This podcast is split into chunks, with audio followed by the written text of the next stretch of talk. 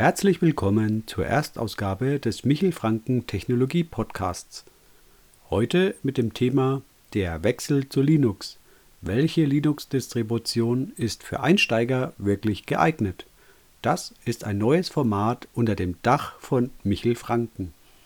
Bisher bin ich dem einen oder anderen vielleicht als Blogger oder YouTuber aufgefallen. Doch mit dem Podcast-Format möchte ich noch eine weitere Zielgruppe erreichen.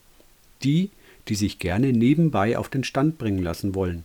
Wir werden in diesem Format ein Thema zielführend von A bis Z durchgehen, statt an der einen oder anderen Stelle in die Tiefe zu gehen. Linux dürfte als Alternative zu Windows und Mac OS den meisten bekannt sein. Doch bei den Feinheiten wird es bei den meisten vermutlich schon dünner. Ubuntu werden einige vielleicht noch kennen und das äquivalent zu Linux setzen. Doch das ist eigentlich falsch, denn das eine Linux gibt es nicht.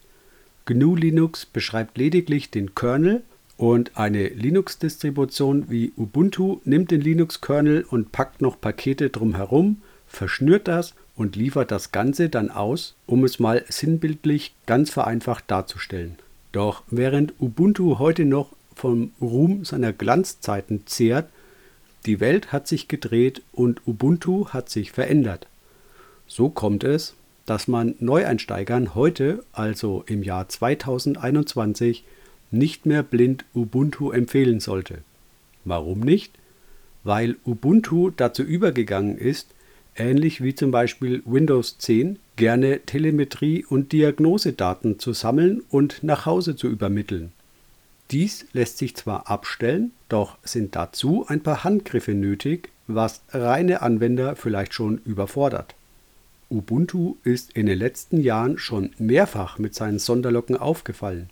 Wer sich damit ein bisschen beschäftigt hat, dem dürften Schlagworte wie Unity, Mir, Amazon Dash Suche und so weiter noch bekannt vorkommen. Heute steht Ubuntu ebenfalls in der Kritik vieler Anwender, weil es ein eigenes Software-Container-Format namens Snap gestartet hat, dessen Serverinfrastruktur nicht quelloffen ist und mit all seiner Marktmacht versucht durchzupeitschen. Das mag für manche kein Problem sein, da sie dadurch vielleicht extra Software bekommen, die sie sonst nicht bekommen könnten. In der Open Source Gemeinschaft ist das vielen ein Dorn im Auge. Doch es soll hier jetzt nicht weiter um Snap oder Ubuntu gehen, da ich Ubuntu Neuansteigern nicht mehr empfehle.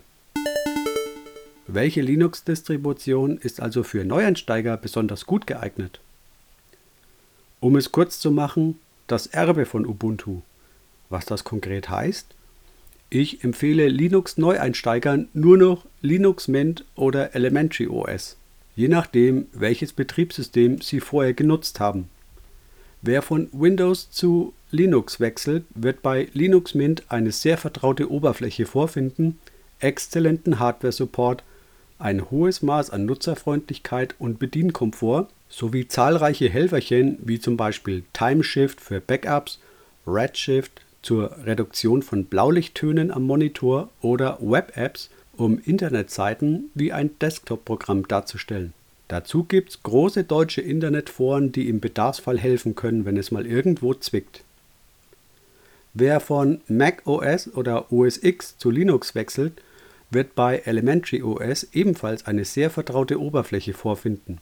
Dazu gibt es natürlich auch exzellenten Hardware-Support und ein hohes Maß an Nutzerfreundlichkeit.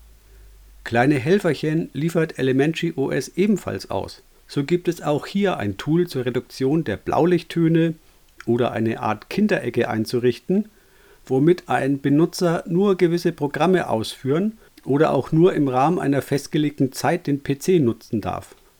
Beide Distributionen bringen insgesamt ca. 60.000 Softwarepakete mit. Beide basieren auf Ubuntu, wobei die derzeit neueste Version von Linux Mint auf Ubuntu 20.04 basiert, während die neueste Elementary OS Ausgabe nach wie vor auf Ubuntu 18.04 aufsetzt.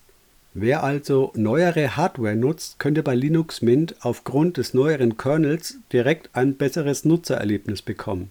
Elementary OS setzt derzeit Kernel 5.4 ein, den Ubuntu 18.04 durch den neuesten Hardware Enablement Stack anbietet. Doch wer jetzt ein zwei Jahre oder noch älteres Notebook einsetzt, braucht keine Sorgen zu haben, mit Elementary OS schlecht aufgestellt zu sein. Ich habe testweise Elementary OS auf einem Mac Mini Late 2009 installiert und das lief einwandfrei, wobei der Mini eine SSD und 8 GB Arbeitsspeicher hatte. Dieser Mini bekam nach OS X Sierra kein Update mehr und wäre so gegenüber Sicherheitslücken ungeschützt. Mit Elementary OS braucht man jedoch keine Wunder erwarten bei den alten Core 2 Duo CPUs in der heutigen Zeit. Doch man bekommt weiterhin ein lauffähiges System, das auf Linux-Basis weiterhin Sicherheitsaktualisierungen bekommt. Das ist der Benefit von Elementary OS in Verbindung mit Macs ohne Apple Support. Was ist mit Debian, Manjaro, Sorin OS und so weiter? Alles tolle Distributionen. Doch für die Zielgruppe halte ich es nicht für die bestgeeignetste Auswahl. Es gibt hunderte Linux-Distributionen und man kann natürlich alle selbst ausprobieren, würde ich aber nicht empfehlen. Ich würde zunächst den Empfehlungen derer folgen, die sich damit lange beschäftigt haben und erste Erfahrungen selbst sammeln. Nur weil Linux Mint zum Beispiel den Einstieg in die Linux-Welt deutlich einfacher gestaltet als zum Beispiel Arch Linux, muss das nicht heißen, dass man zwingend von Linux Mint zu einer anderen Distribution wechseln muss zu einem späteren Zeitpunkt. Ganz im Gegenteil. Linux Mint bedient nicht speziell Neuansteiger, sondern hat seinen Schwerpunkt in den Desktop gelegt. Das heißt, man möchte allen Linux-Anwendern einen tollen Desktop bieten.